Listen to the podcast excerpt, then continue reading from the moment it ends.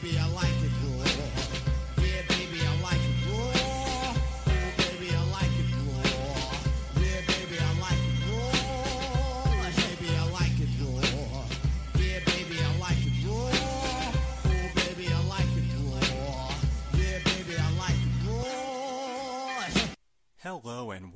once again to the Raw Attitude Podcast, where we chronologically take you through episodes of Monday Night Raw from the Attitude Era. I am, of course, your host, professional wrestler Henry Hugepex, the suplex throwing human duplex. As always, thank you for listening, and we welcome your feedback at rawattitudepodcast at gmail.com or reaching out to us via Twitter at rawattitudepod. Also, you can subscribe to us on iTunes, Stitcher, and Google Play as well. And of course, if you write a five star review for us, I will be sure to read it on this very show and give you full credit for doing so, just like our new friend, iTunes user Nort333 did just this past week. And here is what his or her review says Amazing recaps, can't get enough of this guy. If you love wrestling, check out this podcast. Simple and to the point, and that is A-OK with me. Thank you very much for taking the time to write that very kind review, Mr. or Mrs. Nort333. Glad to have you on board, and I hope you continue to enjoy the show. Now, normally I have a couple things that I go through at the top of this podcast, but there's a lot to cover in this episode, so I'm just going to jump right into it. However, before we go into Raw, there is a pay per view to cover, and that would be Judgment Day in Your House, the 25th pay per view under the In Your House banner. And we are live on Sunday, October 18th, 1998, from the Rosemont Horizon in Rosemont, Illinois, or, as the WWE always refers to it, Chicago, even though the Windy City is actually 20 miles away. Some of the other noteworthy shows which have taken place in this same arena include the Wrestling Classic, the 1989 Survivor Series, most recently Backlash 2017, and also Money in the Bank 2011, where CM Punk beat John Cena and then ran off through his hometown crowd with the WWE Championship. This venue also holds the distinction of being one of only two arenas, along with Madison Square Garden, to host three separate WrestleManias, that being WrestleMania 2, WrestleMania 13, and WrestleMania 22. So, yes, there's a lot of history in this building. Before the Judgment Day pay per view itself began, we had a live episode of Sunday Night Heat where some interesting things occurred. Steve Blackman defeated Bradshaw, and Blackman was then attacked by the Blue Blazer after the match. The Oddities defeated Los Boricuas, and the Headbangers then attacked the Oddities' friends, the Insane Clown Posse, afterwards, but the New Age Outlaws then ran to the ring and fought off the Headbangers. The Godfather defeated Farouk, more on that in just a moment. Scorpio defeated Jeff Jarrett when Al Snow distracted Double J. And Triple H, who was still on crutches after his recent knee surgery, handed over his WWF Intercontinental Championship to Ken Shamrock, who you may recall won the IC title tournament this past Monday on Raw. Unfortunately for Hunter, later on in the show, when he was leaving in his car, Shamrock jumped him and slammed the door on his injured knee. Ouch. But let's go back to the Godfather Farouk match for a moment. This was actually noteworthy for several reasons. Number one, this was the first time we had seen The Godfather on television in over two months, mainly because the last time we saw him was the August 17th episode of Raw, where Bart Gunn almost murdered him during their Brawl for All fight. Number two, this is actually the first time we're seeing what ends up becoming the signature look for The Godfather's character brightly colored vest, matching hat, sunglasses, chain around his neck, and of course he had two hoes with him as well. For the record, Farouk turned down the hoes and they had a match which the Godfather won with a kick to the chest. Quite the finisher. Number three, after the match, D'Lo Brown and Mark Henry entered the ring, seemingly to congratulate the Godfather. But then they attacked him. Yes, that's right, the Nation of Domination is further cementing their breakup on Sunday Night Heat. I would not have guessed that.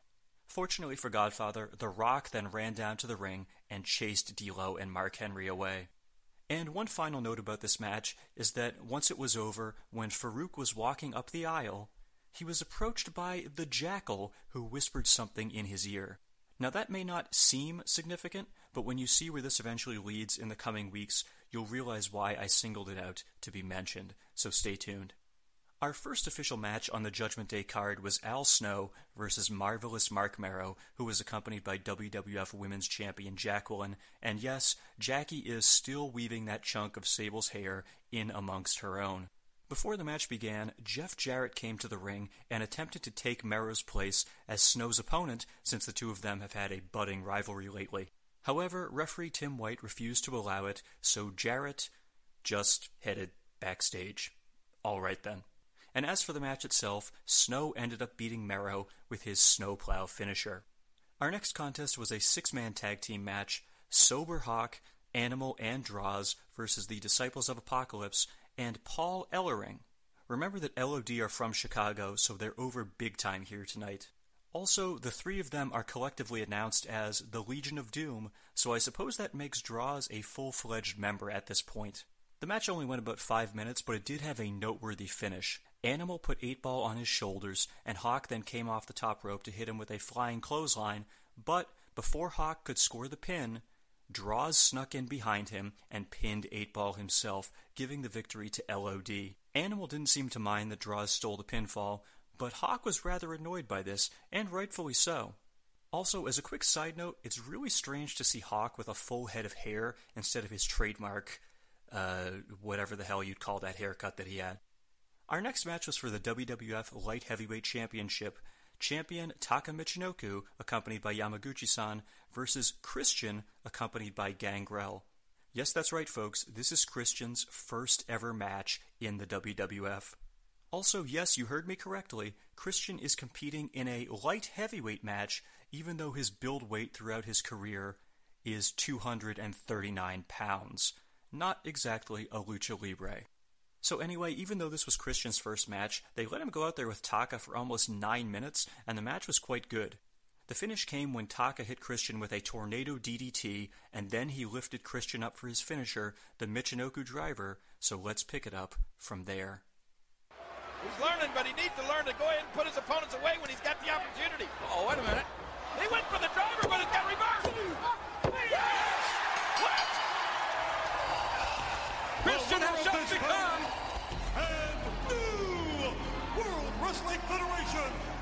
Heavyweight Champion, Christian. I gotta consider that a big upset, ladies and gentlemen, because there's no track record, there's no history here with Christian. But in his first outing, he has become the WWF Light Heavyweight Champion. Yes, that's right. In his first ever match in the WWF, Christian defeats Taka to become the new light heavyweight champion. And as you could hear there, he actually got a surprisingly good sized pop for it. Perhaps the reason for that pop is because Christian just ended what had become the longest title reign in the company, as Taka became the first ever light heavyweight champion 10 months ago, and no one had beaten him for the belt until now. Christian is now your second ever light heavyweight champion, with more emphasis on the heavyweight part than the light part. Next up, we had Val Venis, accompanied by Terri Runnels, versus Goldust. For those of you scoring at home, this is the first time we've officially seen Goldust appear on pay per view since the very eventful Survivor Series 1997.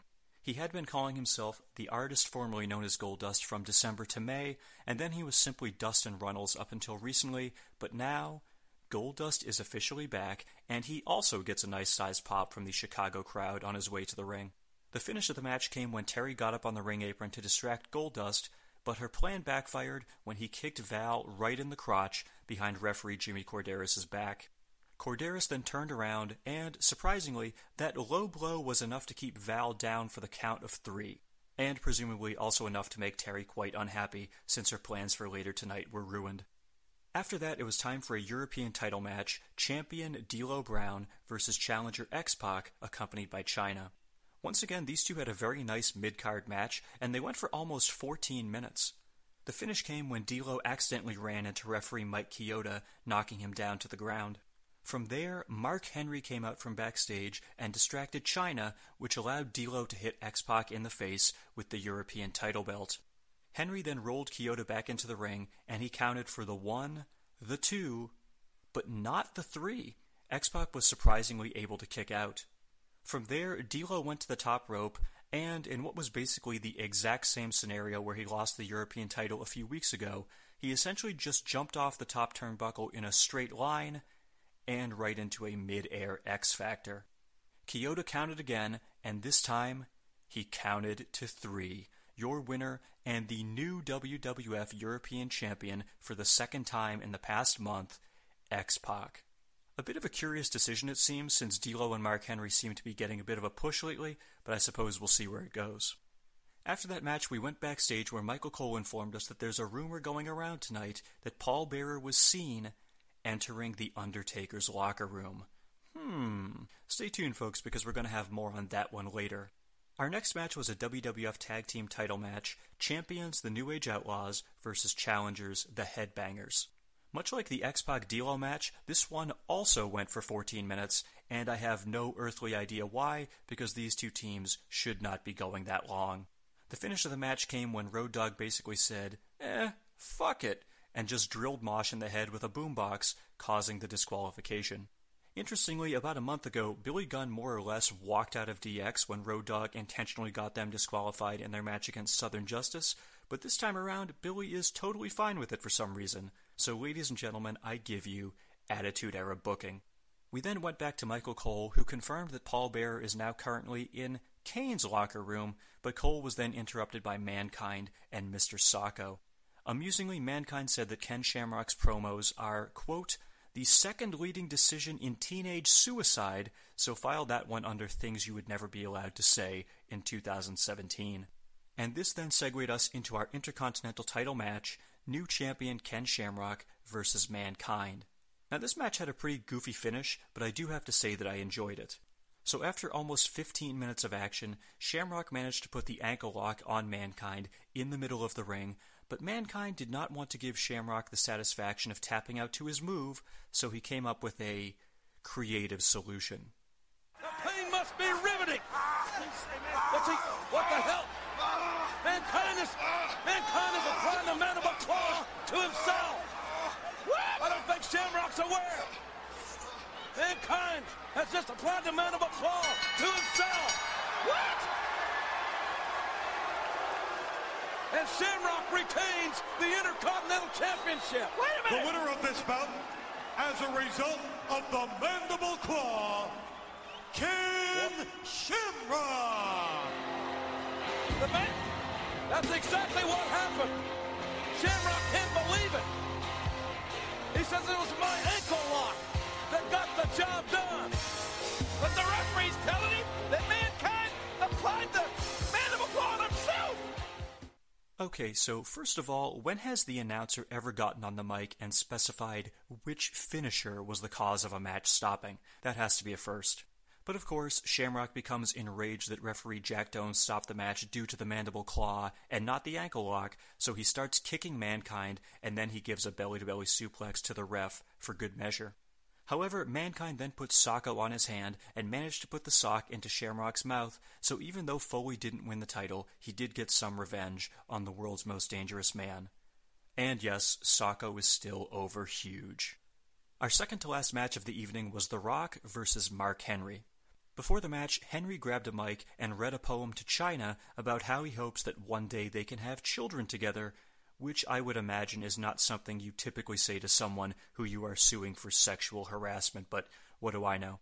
Pretty short match here, with somewhat of a surprising result. So after The Rock hit the people's elbow on Henry, D'Lo Brown ran out from backstage to distract Rock. When the People's Champ turned back around, Henry hit him with a clothesline, then followed it up with a big splash.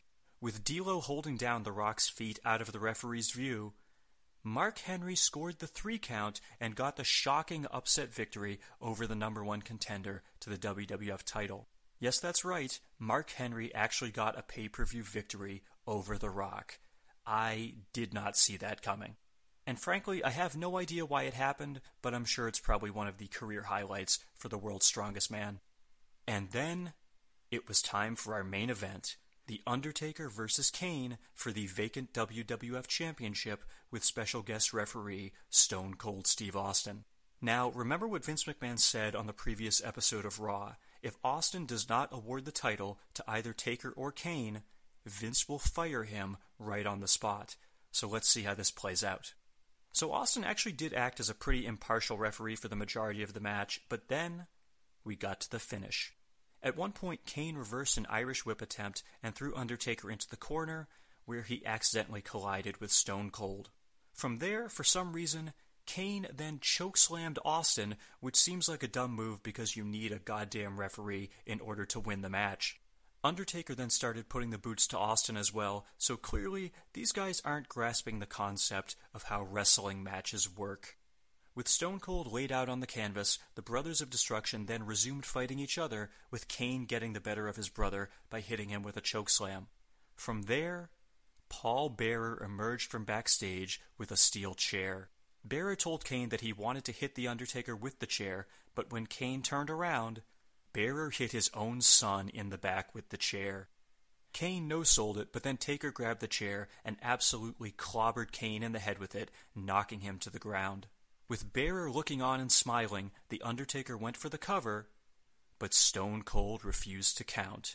And here is what happened next. The Undertaker's got this one won. Kane is knocked out.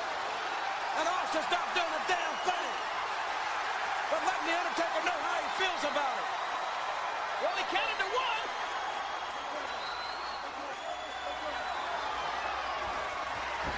Look out! The starter! Austin got the starter on The Undertaker. Wham! Thank God! Undertaker Kane down. Austin's counting. Austin just counted The Undertaker and Kane down.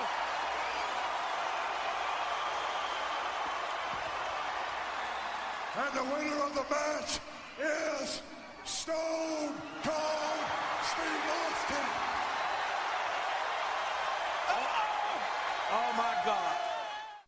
So what you just heard there was Austin hitting The Undertaker with a stunner, then smacking him with the chair, and, with both Brothers of Destruction knocked out on the canvas, Austin counted to three, thereby refusing to award the WWF title to either of them, and directly defying Vince McMahon's proclamation that he will fire Austin if he did not raise the arm of either The Undertaker or Kane. Austin then tells Vince to wheel his ass out to the ring, but when he doesn't, Stone Cold says he'll go in the back and find Vince himself. Amusingly, as soon as he walks through the curtain, we can see Bruce Pritchard seated at the gorilla position, and he immediately tells Austin where he thinks Vince is. However, after walking around backstage for a while, Austin is unable to find Mr. McMahon, so he heads back to the ring. Stone Cold says he knew Vince didn't have the balls to fire him, but then the video screen which was hanging over the entrance stage lifts up, and we can see Mr. McMahon in his wheelchair, flanked by the big boss man and several police dogs, so I'm gonna pick it up from there. Oh, and one quick note when you hear this clip. Early on, you're going to hear the fans laugh at an inopportune moment, with Jerry Lawler then calling them morons, and that's because one fan throws a shirt which lands right on Vince's head while he's talking. I just felt that needed clarification because otherwise you'd probably be wondering why the fans were laughing during such a serious moment. So, with that being said, take a listen to how Mr. McMahon responds to Stone Cold blatantly disobeying his order. You got something you want to say to me? Austin, I wish I could say that your services are no longer required. Morons. But that's not that's not what I'm feeling. You said that I didn't have the balls to fire you. Well,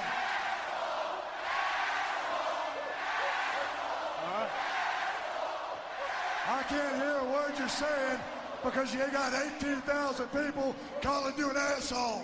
Gee.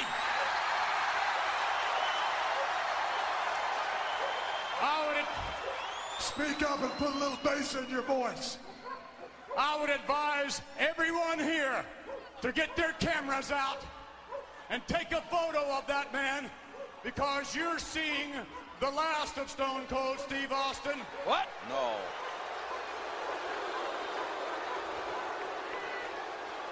Stone Cold. Stone Cold, screw you. You're fired.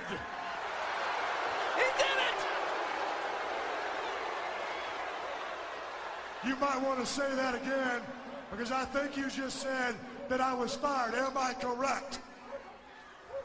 Screw you, Austin. You're fired. So there you have it. True to his word, Vince McMahon has fired Stone Cold Steve Austin.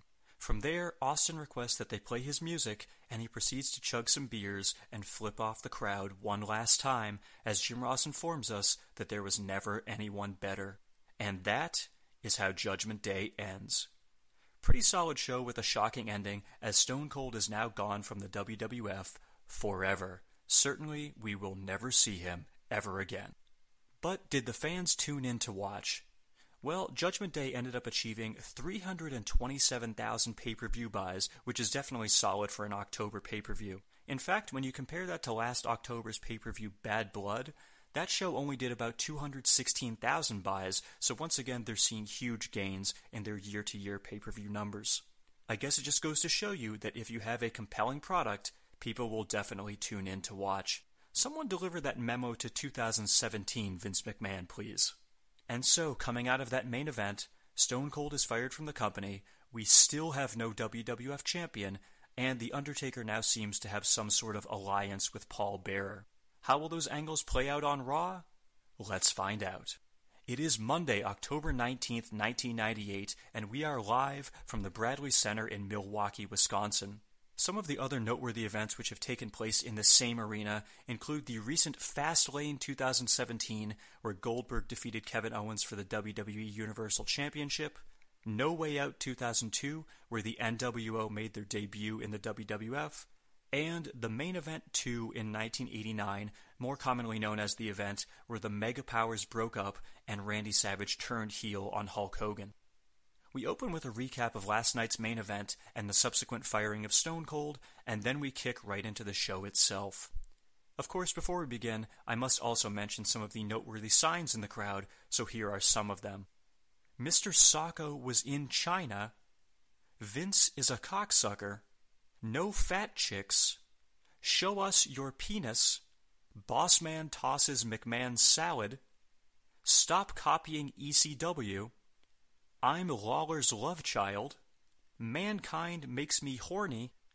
And a drawing of a pair of lips with the phrase, Mr. Ass, sit here. Gross. So we officially begin the show with upbeat music playing, and the cameras then pan up to show us that streamers, confetti, and black balloons are falling from the ceiling. We then see that the quote unquote entire roster is walking to the ring under the orders of Vince McMahon. I don't think it actually was the entire roster, but indeed most of the big names are out there, including The Rock, Mankind, and Ken Shamrock, mixed in with a whole bunch of jobbers like Kaientai, The Oddities, and Los Boricuas, just to name a few. Once everyone assembles in the ring, Mr. McMahon wheels himself out from backstage, accompanied by the Stooges, a cop holding a police dog on a leash, and the big boss man, who is still wearing a ski mask despite the fact that he already revealed his face to the world last week on Raw. Vince has a mic, and he then proceeds to talk for about six straight minutes, so I'll edit it down a bit and give you some of the most noteworthy parts. Thanks to Stone As Cold. a result right. of an individual who is no longer gainfully employed here in the World Wrestling Federation, we have no World Wrestling Federation champion as we speak. However, I assure you that on the night of November 15 at the Survivor Series, as a matter of fact, I guarantee you, uh-oh, there goes that word again. I guarantee you. Yes. Taking the bank. Nonetheless, I guarantee you on November 15, at the end of that evening, we will have an undisputed WWF champion because on that night at the Survivor Series, 16 WWF superstars will compete in a one-night tournament to determine just who will be the next undisputed WWF champion. Whoa. St. Louis, Missouri. That's Survivor Series. So what did it feel like? Many of you are saying to yourself, my God, what's it like to be Vince McMahon? What's it like to have the balls to fire Stone Cold Steve Austin? Woo. I really wondered I wondered if Austin provoked me, how I would feel. And last night I searched. And last night, when I fired Austin, I'll admit, it felt pretty damn good. I'll bet. At the end of the evening, after asking that question again, I was convinced it felt great. And then this morning, you know, when you look into that mirror, bright and early when you first get up, that soul searching. All right, Vince McMahon, how did you feel after firing Stone Cold Steve Austin? You know what it felt like to me this morning? What? It was better than sex. Whoa! That's good, JR. He's wicked. Better than sex. Which brings me as to why each and every one of you stand before me as WWF superstars. Hopefully, you all learned the lesson that Stone Cold learned last night. Hopefully, no one in that ring will ever cross the boss. Because none of you are as big as Vince McMahon.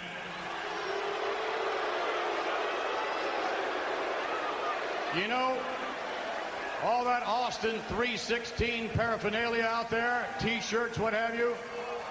Another rumor going around that it's going like hotcakes because now Austin 316, that's a collector's item, you see. Now there's a new expression. A new expression that's going to be sweeping the nation, sweeping the globe. And that's McMahon 316. Oh, when are those shirts coming out? And McMahon 316 says, I've got the brass to fire your ass. Thank you very much. Thank you, gentlemen. So clearly, Mr. McMahon appears to be drunk with power, but the big news here is that we will finally have a new WWF champion in four weeks at the Survivor Series when a 16 man tournament is held. Perhaps they were so happy with last week's 8 man Intercontinental title tournament that they decided to up the stakes even further? Very ambitious. However, something interesting happens after Vince finishes speaking. Up on the Titantron, they cut to a live video of Stone Cold Steve Austin in his truck, presumably outside of the arena. And in a bit of a creepy detail given recent events, we see that Stone Cold is holding a large assault rifle. Yeesh. Jim Ross then exclaims, quote, Austin is here, he's here, and he's armed. Hoo boy. So after a commercial break, we then go backstage where we see the Stooges, the big boss man, and a police officer escorting the chairman to his office. Vince tells the boss man that his family is in the luxury box and he asks him to take them to the airport. We then get the rare acknowledgement that someone can actually see the cameraman as Vince requests for the camera guy to stay with him because he wants everything documented on video so there are witnesses. And then we cut back to Austin, who is sitting in the front seat of his truck polishing his enormous rifle. Once again, file this under things you would never see on Raw in 2017.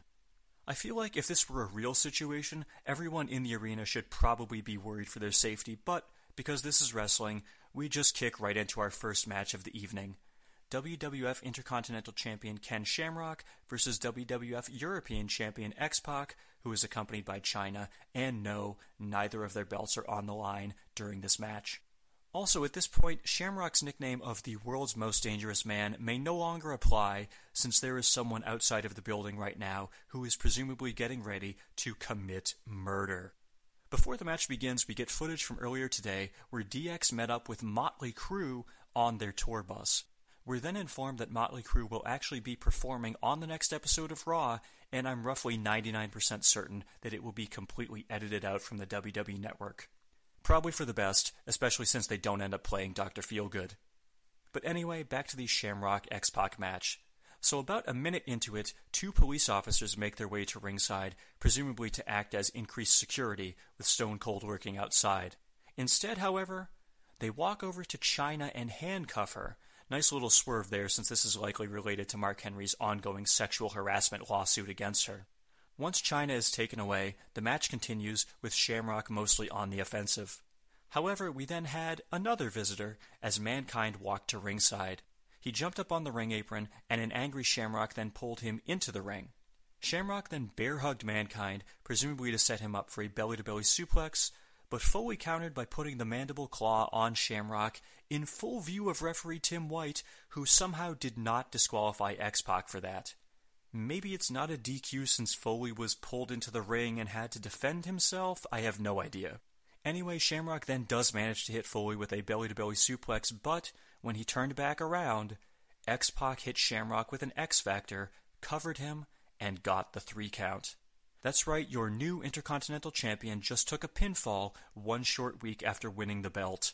Is this 1998 or 2017? I can't tell. As soon as the match ended, Pac got up and ran up the aisle so he could check on Chyna. We then cut backstage where we saw police officers putting her in a cop car as the New Age Outlaws protested. X Pac did eventually make his way to the scene, and while he was talking with some cops, for the second week in a row, he let a naughty word slip. Yeah, go see if you can make bail. What's the, what's the deal? For the record, the word bullshit was indeed censored on the initial broadcast in 1998, but the WWE Network leaves it uncensored in all its glory because that's what you pay $9.99 a month for, people. So DX walks off, but we then proceed to follow two of the police officers, and one of them says, Hey, isn't that Steve Austin? Sure enough, they walk over to Austin's truck and ask him what he's doing.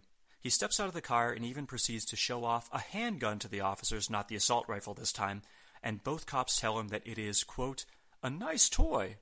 Austin then signs autographs for both of their kids, and the cops walk off, so apparently they don't give a shit that a man with a weapon is creepily lurking outside of an arena full of 19,000 people. We then cut to Vince's office, where he asks what the hell kind of cops they have around here, which does seem to be a fair question. Vince then looks toward the police officer in the room with him, and he tells him to go confront Austin and use his firearm if necessary.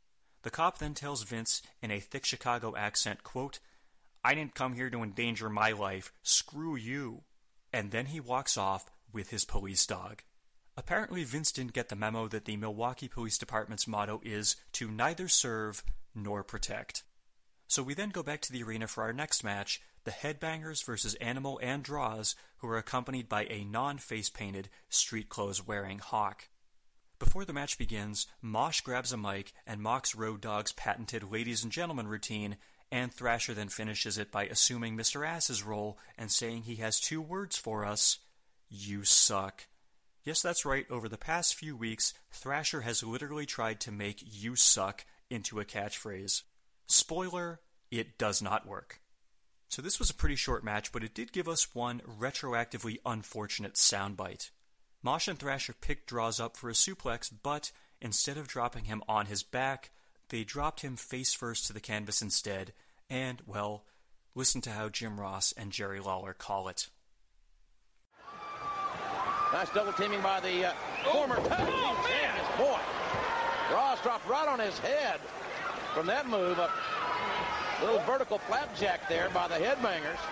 And Droz up and over. Nice move by, by Droz there. Got a near fall. Can't believe Droz is still conscious. Yeesh.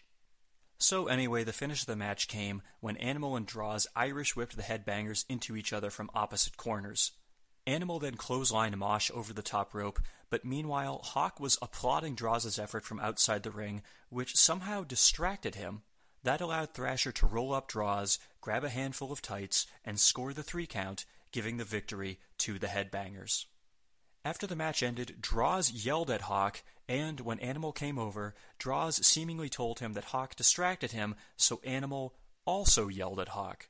Droz then took his pinky and thumb and put them toward his mouth in the universal symbol for drinking alcohol, even though Hawk was clearly completely sober. My question is, why is Droz so mad at Hawk when Thrasher clearly pulled his tights during the pinfall? I mean, wouldn't he be more at fault than Hawk, who literally did nothing but clap supportively? So Animal and Droz then exited the ring together, leaving Hawk behind, and I can't believe they made me do it. But I actually did feel bad for poor Hawk here. I mean, he's gotten sober and he's doing the best he can, but now his best friend has abandoned him to team up with a younger wrestler. I would probably feel even worse for Hawk if not for the fact that he spent the past 15 years stiffing jobbers and no selling everyone's offense, but I guess that's neither here nor there.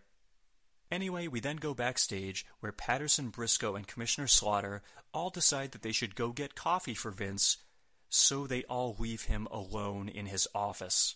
He asks them where the hell they're going, which I would say is a completely legitimate question. I assume the point of the segment was to show that the Stooges are all getting nervous that Austin is around, and they just want to save their own asses, but they did a really bad job of conveying it. And after a commercial break, we go back to Vince's office, where we hear knocking on the door. Vince nervously wheels himself over toward it, the door opens slightly, and we see Mr. Socko pop through the door. Mankind then enters and tells Vince that he and Sheriff Socko are his new heads of security, and he brought a trash bag full of something with him to help Vince kill the time. Vince then gets a pretty nervous look on his face, as though he may actually prefer to take his chances with Stone Cold. Pretty amusing. We then go back to the arena, where The Undertaker's music hits, and he walks down the ramp alongside Paul Bearer. Yes, that's right, The Undertaker and Paul Bearer have reunited for the first time since SummerSlam 1996 when Bearer turned on Taker and aligned himself with the aforementioned Mankind. Taker heads to the ring and grabs a microphone, and I'm going to play his promo for you right here because he proceeds to tell us that dark days are coming to the WWF.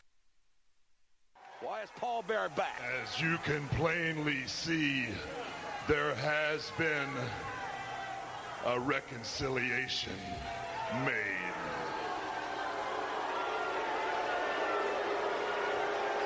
Brother Paul has come home to lead my ministry of darkness.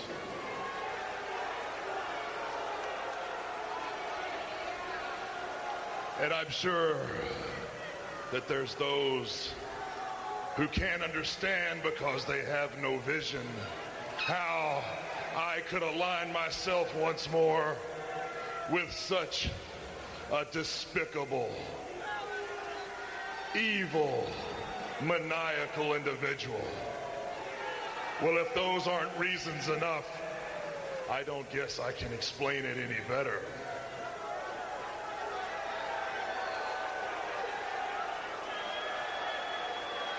What we have is someone with vision, someone who truly understands the power of the darkness.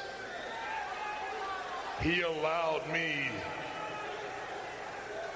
to clear my head and refocus on what it is I am here for.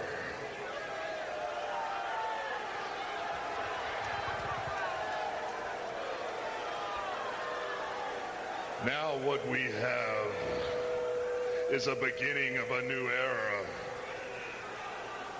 And we will unleash with our ministry of darkness a plague for which the World Wrestling Federation has never seen, nor will it be ever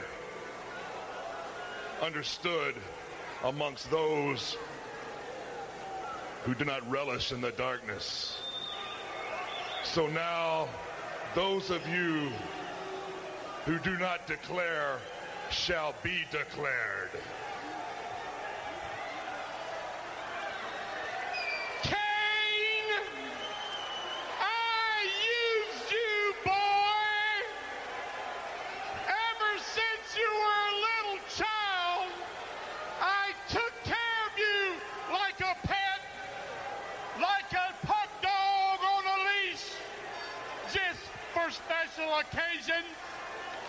I used you because you're stupid.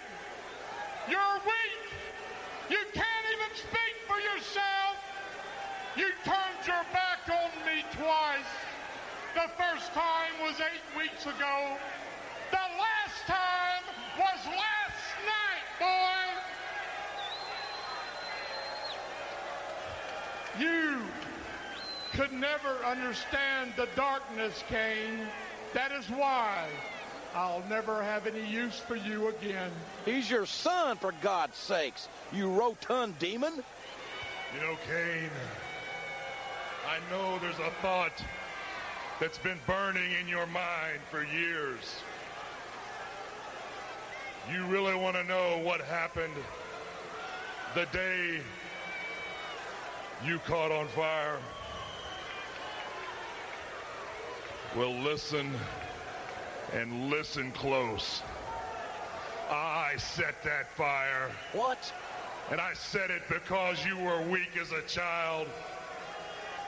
And you're weak now. And we have no room for the weak. Only the strong shall survive. As soon as The Undertaker finishes speaking, however, Kane's music hits. The Big Red Machine emerges from backstage, and he's wheeling a casket. He has his voice box in his hands, which he then holds up to his throat, and he proceeds to say this. You and I tonight.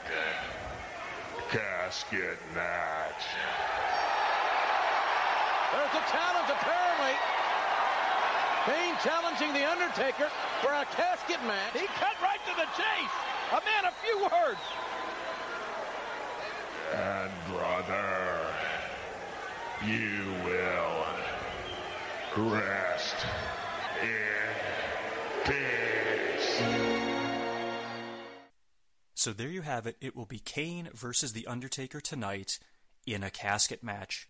But the bigger story here is obviously the fact that The Undertaker has reunited with Paul Bearer in order to form what he calls the Ministry of Darkness. Truthfully, his reasoning for reconciling with Bearer is actually pretty weak. It basically just amounts to, he's really evil and I respect that. Not only that, but Bearer had spent a fair majority of 1998 calling Taker's mother a whore, and Taker beat the crap out of Bearer on multiple occasions over the past few months, but I guess they're both willing to let bygones be bygones for some reason. Also, if you recall back in 1997 in the months before Kane debuted, Bearer was telling everyone that it was The Undertaker who set the fire that burned down the funeral home and killed his parents, while Taker was claiming that it was actually Kane who set the fire. Well, in an interesting bit of retconning, we now know that Bearer had been telling the truth. It was indeed The Undertaker who set the fire. And of course, because this is professional wrestling, when you admit to murdering your parents, your brother will immediately show up and, instead of beating the shit out of you or calling the police, he challenges you to a casket match. Clearly, that's the most obvious course of action. However, with all that ridiculousness being said, I did still pop for The Undertaker and Paul Bearer being reunited. I mean, come on, they had previously been a great pair for over five years, from 1991 to 96. This tandem reminds me of my childhood, and I love it. But anyway, if you somehow did not watch Raw during the Attitude Era, your first question right now is likely, what the hell is the Ministry of Darkness? Well, stay tuned, folks, because it's going to get good, and by good I mean bad, depending on who you ask. But as for me personally, I love it. So from there, we go backstage where Mankind and Sheriff Socko are with Vince McMahon. Mankind suggests that Vince should rehire Austin because Vince previously fired Foley and then rehired him, and now they're best pals. He then suggests playing a game and reaches into his trash bag, and after a quick commercial break, we cut right back to a close up camera shot of Mick Foley's ass since he is now playing Twister by himself. That is certainly a shot I did not expect. And I must remind you that Vince is in a wheelchair, so obviously he couldn't compete in a game of Twister right now, even if he wanted to. An angry Mr. McMahon then finally has enough and yells at Mick for even thinking of playing games at a time like this, and he kicks Foley out of the room. Apparently, for Vince, having no one protecting him is preferable to having mankind protecting him. We then go back to the arena for our next match Steve Blackman versus Jeff Jarrett. Earlier in the night, we were told that Jarrett would have a special surprise for us, and when he makes his entrance, we find out exactly what that surprise was.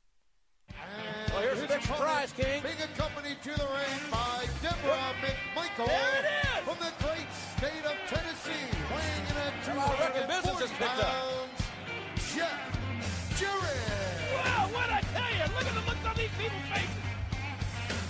Well, they make quite the uh, auspicious pair, I'll tell you that. I wonder what the relationship here is between Debra McMichael and Jeff Jarrett.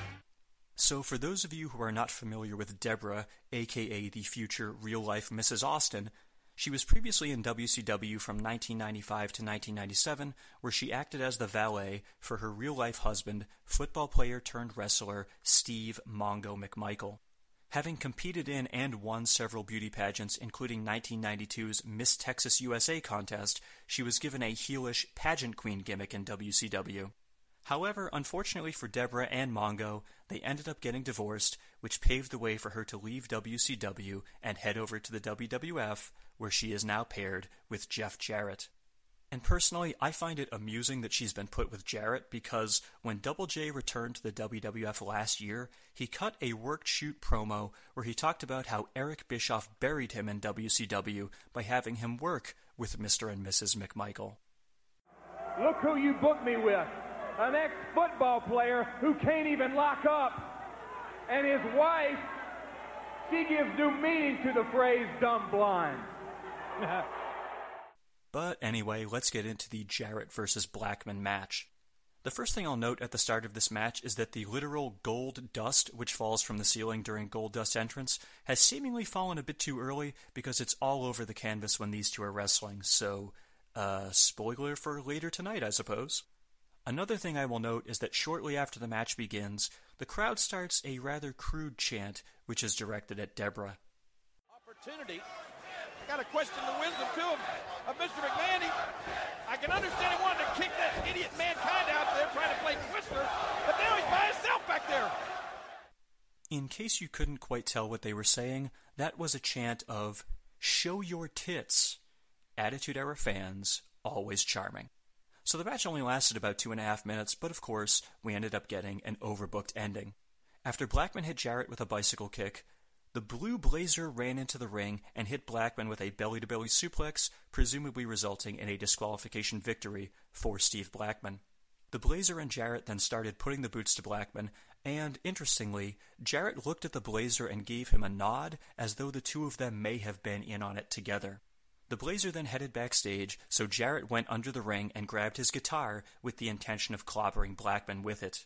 However, before he could do that, Al Snow snuck into the ring behind him, along with Head. Snow was going to swing Head at Jarrett, but apparently Head would not cooperate because it was distracted by Debra. Yes, seriously. Snow then stopped to yell at Head, which allowed Jarrett to clobber Snow with the guitar instead. Got all that? I hope so because I feel like I just got carpal tunnel typing up the results of the post match festivities of a contest between two lower mid carders. To sum it all up, Blackman wins by DQ, Jarrett and the Blue Blazer may have some sort of alliance, Head is apparently a lesbian, and Debra is now Jarrett's valet. Hashtag Attitude Era Cliff Notes. We then go back to the room where Vince is hiding, and he proceeds to get spooked by the ringing of a telephone. He reluctantly answers it, and when he picks up the receiver, we hear the voice of Stone Cold Steve Austin. His message is a simple one quote, Vince, your time's up, you sorry bastard. I'm coming to get you. After a commercial break, Vince is back on the phone, and this time he's talking to his limo driver. He tells him to pull the car up to the back of the arena and keep the back door open, and the driver tells him that Austin is nowhere to be found. From there, we actually get a rather impressive tracking shot as Vince proceeds to wheel himself around backstage until he goes out back and pulls up to the limousine. Unfortunately, when he arrives, Stone Cold is waiting for him. Austin is dressed completely in camouflage and carrying a crossbow, so I guess we can assume that he threatened the driver and told him not to tell Vince that he was there. It's a bit unclear, but anyway, Austin then grabs Vince's wheelchair and pushes the chairman back into the arena, amusingly bumping his injured ankle into several doors and walls on the way back. Austin eventually takes Vince back into his office and closes the door, and it appears that he now has himself a hostage. After one more commercial break, we then go inside the room where Austin asks Vince if he's ever been hunting. Vince says that he has, but when Austin presses him, he admits that it was actually just a safari. And then, to further intimidate him, Stone Cold pulls out a knife and asks if he thinks it could kill one of the elephants he saw on the safari. So far tonight, we've seen Austin brandishing an assault rifle, a handgun, a crossbow, and now a hunting knife. So at this point, I actually feel like he probably could take out an elephant on his own with all of that weaponry. Maybe someone can pitch that to him as a reality show. That'd be pretty good. We then go back to the arena where it's time for our next match The Rock versus D'Lo Brown, who's accompanied by Mark Henry. The first thing that jumps out at me here is the fact that The Rock has a brand new theme song, and according to the research I've done, this is literally the only time he ever uses it, and probably with good reason. I'll play about 40 seconds of it for you at the tail end of this podcast just so you can hear it, because it's an interesting little curiosity in The Rock's career. But anyway, getting into the match, I must say that I found it funny that the very first chant from the crowd was not Rocky, Rocky, but rather D'Lo sucks. That has to be a huge feather in D'Lo's cap that he's in there with one of the greatest superstars of all time, but the crowd is directing their chants toward him. Pretty cool. Also, D'Lo is amusingly still wearing his tights which say European Champion, even though he lost the belt to X-Pac last night. I would fault him for continuing to wear the same gear over and over, but then again, that's kinda his gimmick at this point since he's still rocking that chest protector four months later.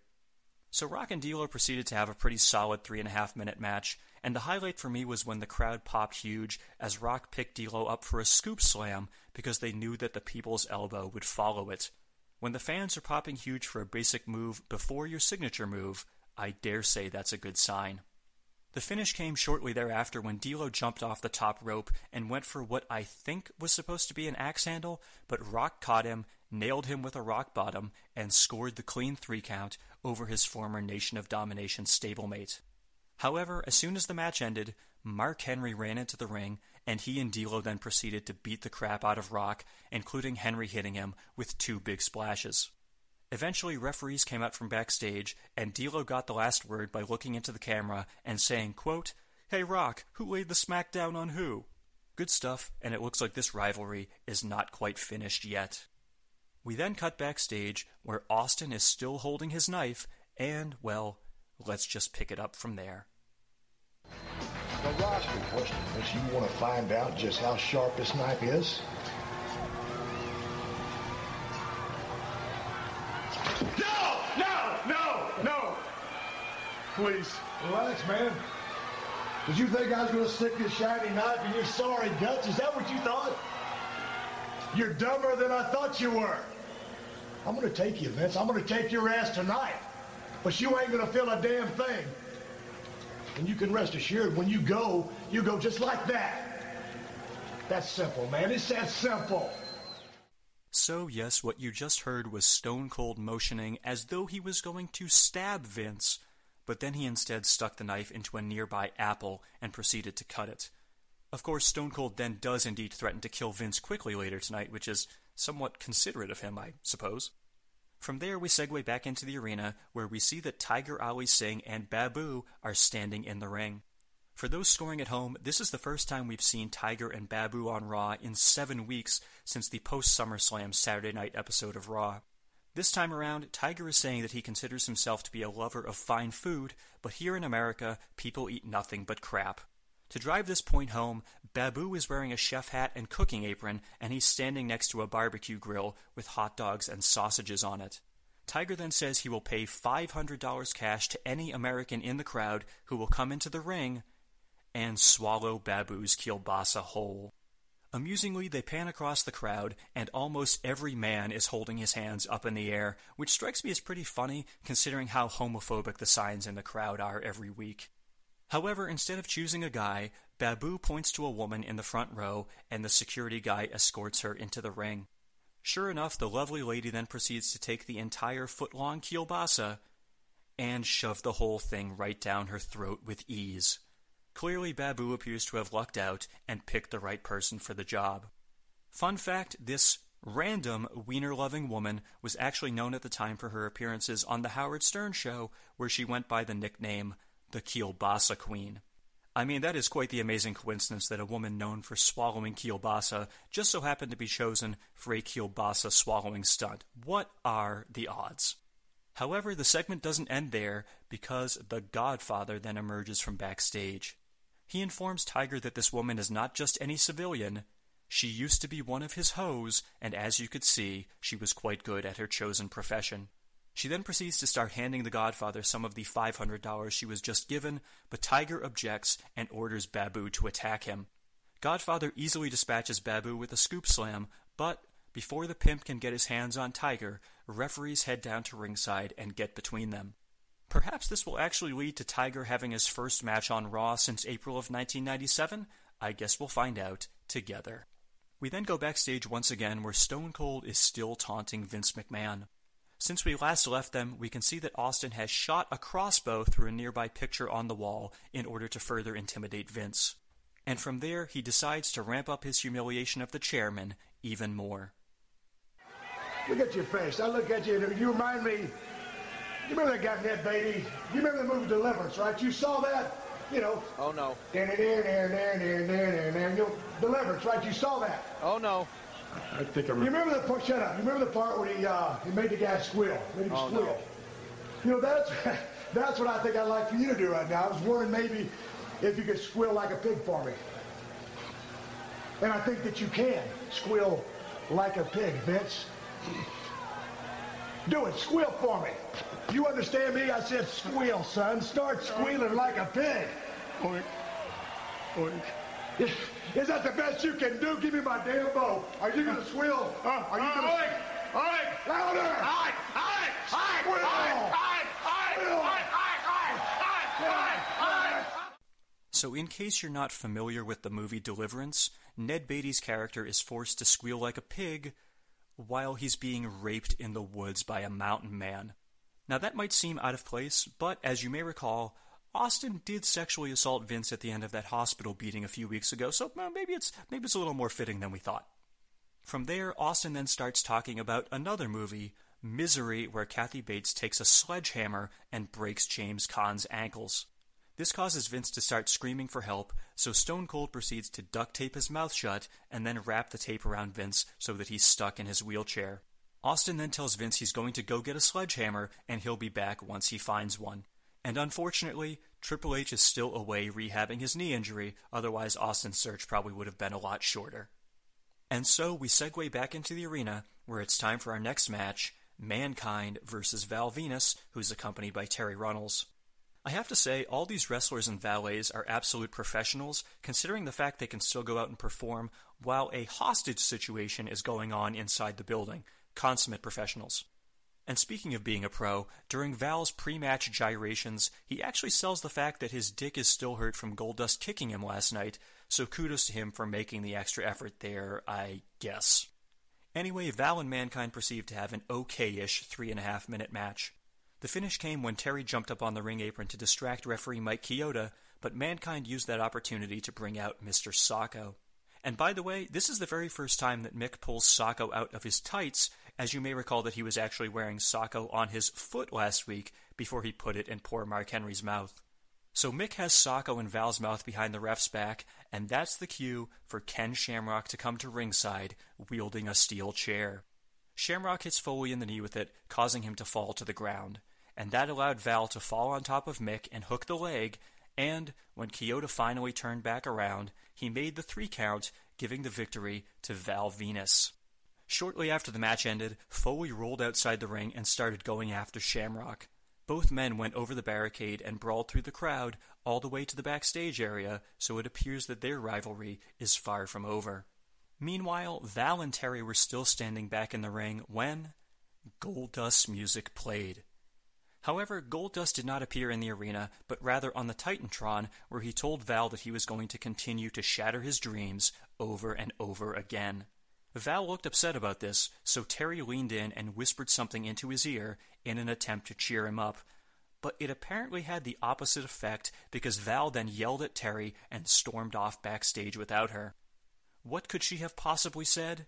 Stay tuned because, uh, well, it certainly goes an interesting route.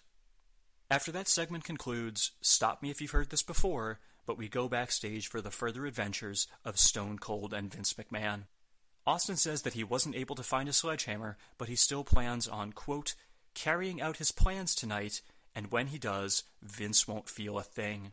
Austin then faces Vince toward a television and says he wants to watch the main event with him, so he forces Vince to choose a winner between The Undertaker and Kane, so Vince decides to go with Kane. Stone Cold says that if Kane wins, they'll do things the easy way, but if any other outcome occurs, they'll do things Stone Cold's way instead. And that provides a fitting segue into our main event casket match The Undertaker, accompanied by Paul Bearer, versus Kane. My first question would be since Austin appears intent on murdering Vince, could they just put him into that casket later on tonight? I mean, it would certainly save them the trouble of having to buy another one. Just a thought. Just a thought. So, only about two minutes into the match, The Undertaker signaled for the referees at ringside to open the lid, and he then clotheslined Kane over the top rope, where he landed feet first inside of the casket. From there, Kane grabbed Taker's foot and dragged him into the casket as well, and both brothers started brawling. At one point, Taker actually hit Kane with a standing DDT inside of the casket, and that was where things took a turn for the bizarre. The referees then closed the casket lid with both brothers inside for some reason. Normally, the winner of a casket match is the first person to close the lid on the other one, but with both men inside, apparently the match has to continue. So from there, with Taker and Kane still inside, we could see the walls of the casket being kicked down due to the force of both men beating on each other. And sure enough, the casket was eventually completely destroyed by both brothers, presumably meaning that there can be no actual winner unless they have a backup casket lying around somewhere. So Kane and Taker then started brawling with each other at ringside, and Kane proceeded to knock Taker down by ramming him back first into the ring apron. From there, Kane set his sights on Paul Bearer and he started following his father up the ramp. Meanwhile, Taker had recovered and grabbed a chair, so he smacked Kane in the back with it, knocking him down to the ground. The Undertaker and Bearer then walked backstage together, with Kane soon doing his Michael Myers sit up routine and following them to the back as well. It should also be noted that you could clearly hear the crowd booing at the end of the segment because somehow we just got a no contest finish during a casket match. You may not have thought that would have been possible, but I got two words for you Vince Russo. From there, we once again go backstage with Stone Cold and Vince McMahon. As you know, Vince predicted that Kane would win the match, but since neither man won, Vince has apparently bet his life on the wrong outcome. Austin then tells Vince he has one last thing he needs to do, and the chairman needs to come with him. We then cut back to Jim Ross and Jerry Lawler at ringside, and they play up the severity of the situation for a few minutes until Austin wheels Vince down the ramp.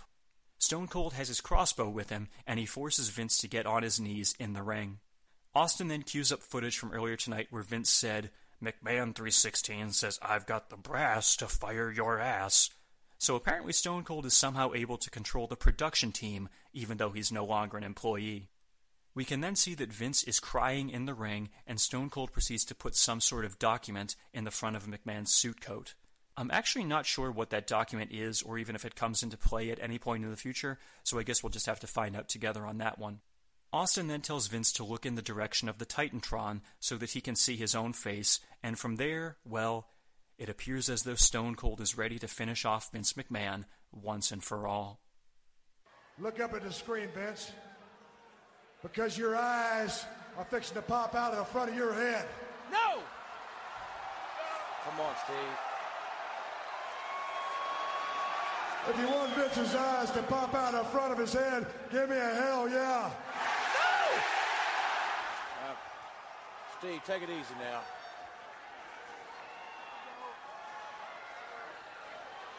Oh my God.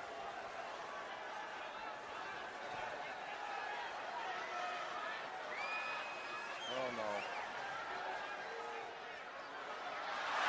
Oh my! It's a toy! What? It's a toy! Austin was armed with a toy! That is not You funny! gotta remember, Vince, it wasn't Stone Cold Steve Austin that screwed Vince McMahon, but it was Vince McMahon that screwed Vince McMahon.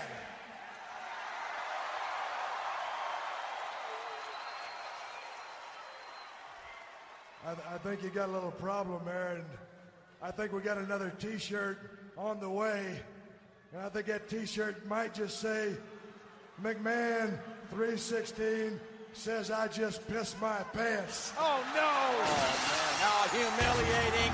How degrading! Oh, well, look out! Austin got McMahon again! This is the most humiliating, degrading night in Vince McMahon's life! The unemployed rattlesnake has struck! He's fired! He's not supposed to even be here! So chances are you've probably already seen this clip if you're an Attitude Era fan, but if you haven't, here's a quick description of what you just heard. After Stone Cold asked the crowd if they want to see Vince's eyes pop out of the front of his head, he pulls out a handgun. He then stands behind Vince, holds the barrel up next to the chairman's head, and pulls the trigger, and a little flag that says Bang 316 pops out.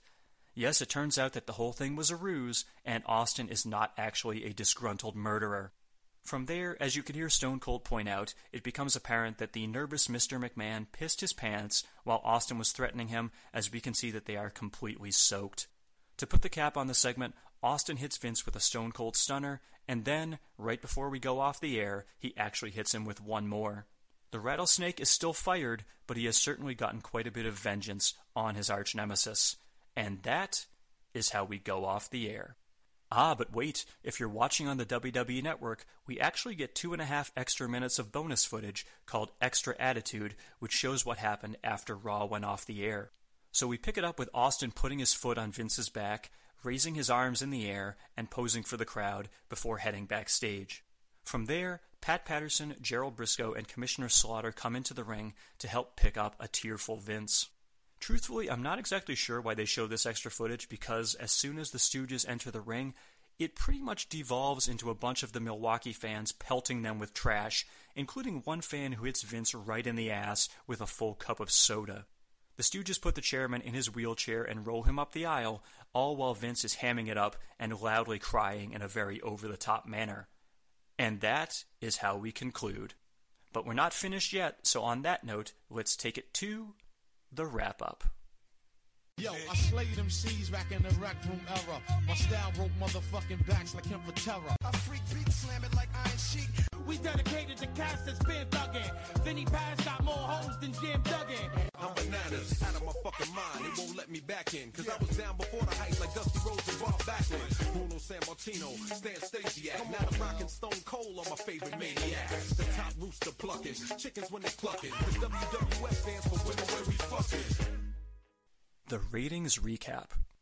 Last week, Raw narrowly beat Nitro in the ratings by the score of 4.81 to 4.70, but this week, coming off of Judgment Day and the Stone Cold firing angle, things were not nearly as close. Raw's rating jumped up to a 5.01, while Nitro dropped down to a 4.36, and that now makes five straight victories for the WWF in the Monday Night Wars. And here's what you could have been watching over on Nitro instead. Saturn defeated Kenny Kaos. Damien El Dandy, Hector Garza, and Psychosis defeated Chavo Guerrero, Ciclope, La Parca, and Lizmark Jr. Kanyon defeated Scott Putski. Fit Finlay defeated the British Bulldog in what turns out to be Davy Boy's final match on Nitro. Wrath defeated Tokyo Magnum. Chris Benoit and Dean Malenko defeated Alex Wright and Disco Inferno. Chris Jericho defeated Diamond Dallas Page by disqualification to retain his World Television Championship. Kidman vs. Rey Mysterio went to a time limit draw, but check that match out anyway because it's actually really good. Scott Hall, Scott Norton, and Stevie Ray versus Kevin Nash, Konnan, and Lex Luger also went to a no contest. And in your main event, Bret Hart defeated Sting by disqualification to retain his WCW United States Championship. In terms of the storylines on the show, there were a few noteworthy moments. Ernest the Cat Miller challenged a fan to come out from the audience and fight him, and the cat then proceeded to beat his ass. Needless to say, they edit this segment out on the WWE network, presumably because, you know, it's a horrible idea to encourage fans to jump the rail. Fun fact though, that fan is actually none other than future WCW slash WWE wrestler Chuck Palumbo. Good times. Fun debut for him there. Also, later on in the night, Hulk Hogan called out his nephew Horace and then proceeded to beat the shit out of him, including nailing him in the head with a stiff chair shot that left a pool of blood on the canvas. Hogan claimed he did it to send a message to the Warrior if he'll do this to his own family, imagine what he'll do to the Warrior this Sunday at Halloween Havoc. And just be sure to remember that little detail for the next episode of this podcast when I cover all the fallout from that legendary pay per view. And so from there, let's take it to the Raw synopsis. For the first time in a while, instead of giving Raw a thumbs up, I think I would have to lean thumbs in the middle for this episode. I know it's probably blasphemy to say this, but there were far too many of those Austin McMahon backstage segments. Not only that, but they struck a bit of the wrong chord because the Stone Cold character essentially went from being a rebellious redneck to a psychopathic murderer seemingly overnight. Now, granted, we learned at the end of the episode it was all an act, but it kind of set a weird tone throughout the show. As is typical on Raw, none of the matches were very good, and when you deliver a no contest in a casket match between two bitter rivals, that's a pretty big fuck you to the fans who stuck around to watch the main event instead of switching over to Nitro. For my money, what saved the show from being completely forgettable was obviously the final segment with Bang 316 and The Undertaker's promo introducing the Ministry of Darkness, even though he did step over a few of his lines when he was talking. Other than that, most of the show is pretty skippable, so definitely don't go out of your way to watch this one. And before we wrap up, I want to touch on one more thing. In the past four weeks, we've seen four classic moments in the Austin McMahon rivalry the Zamboni, the hospital attack, the cement truck, and tonight's Bang 316 prank, so I felt it was only appropriate to head over to Twitter and poll the Raw Attitude Podcast fans as to which moment was their favorite. And here are the results. Coming in at 8%, we had tonight's segment with Austin pretending to murder Vince. At 14%, we had Stone Cold filling Vince's car with cement, as Jim Ross put it. At 22%, we had Austin driving the Zamboni into the arena and attacking Vince.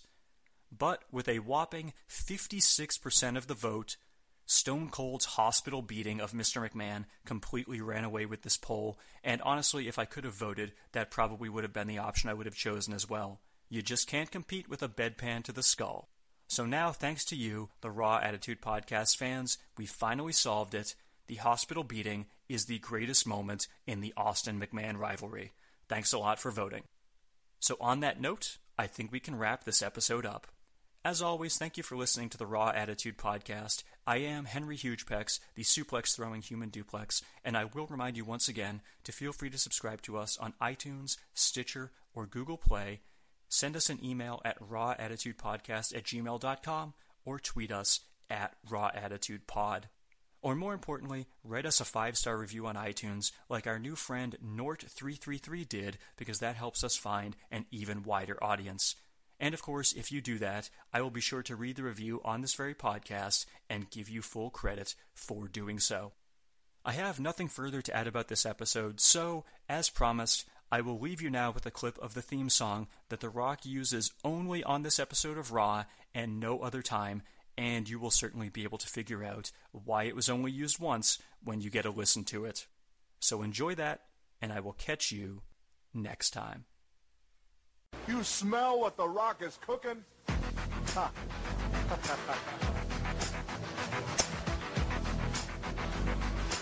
The rock playing the smackdown.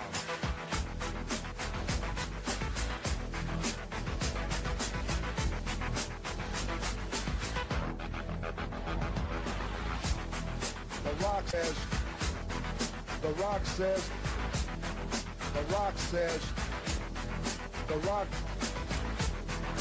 Rock. The Rock says. The Rock says.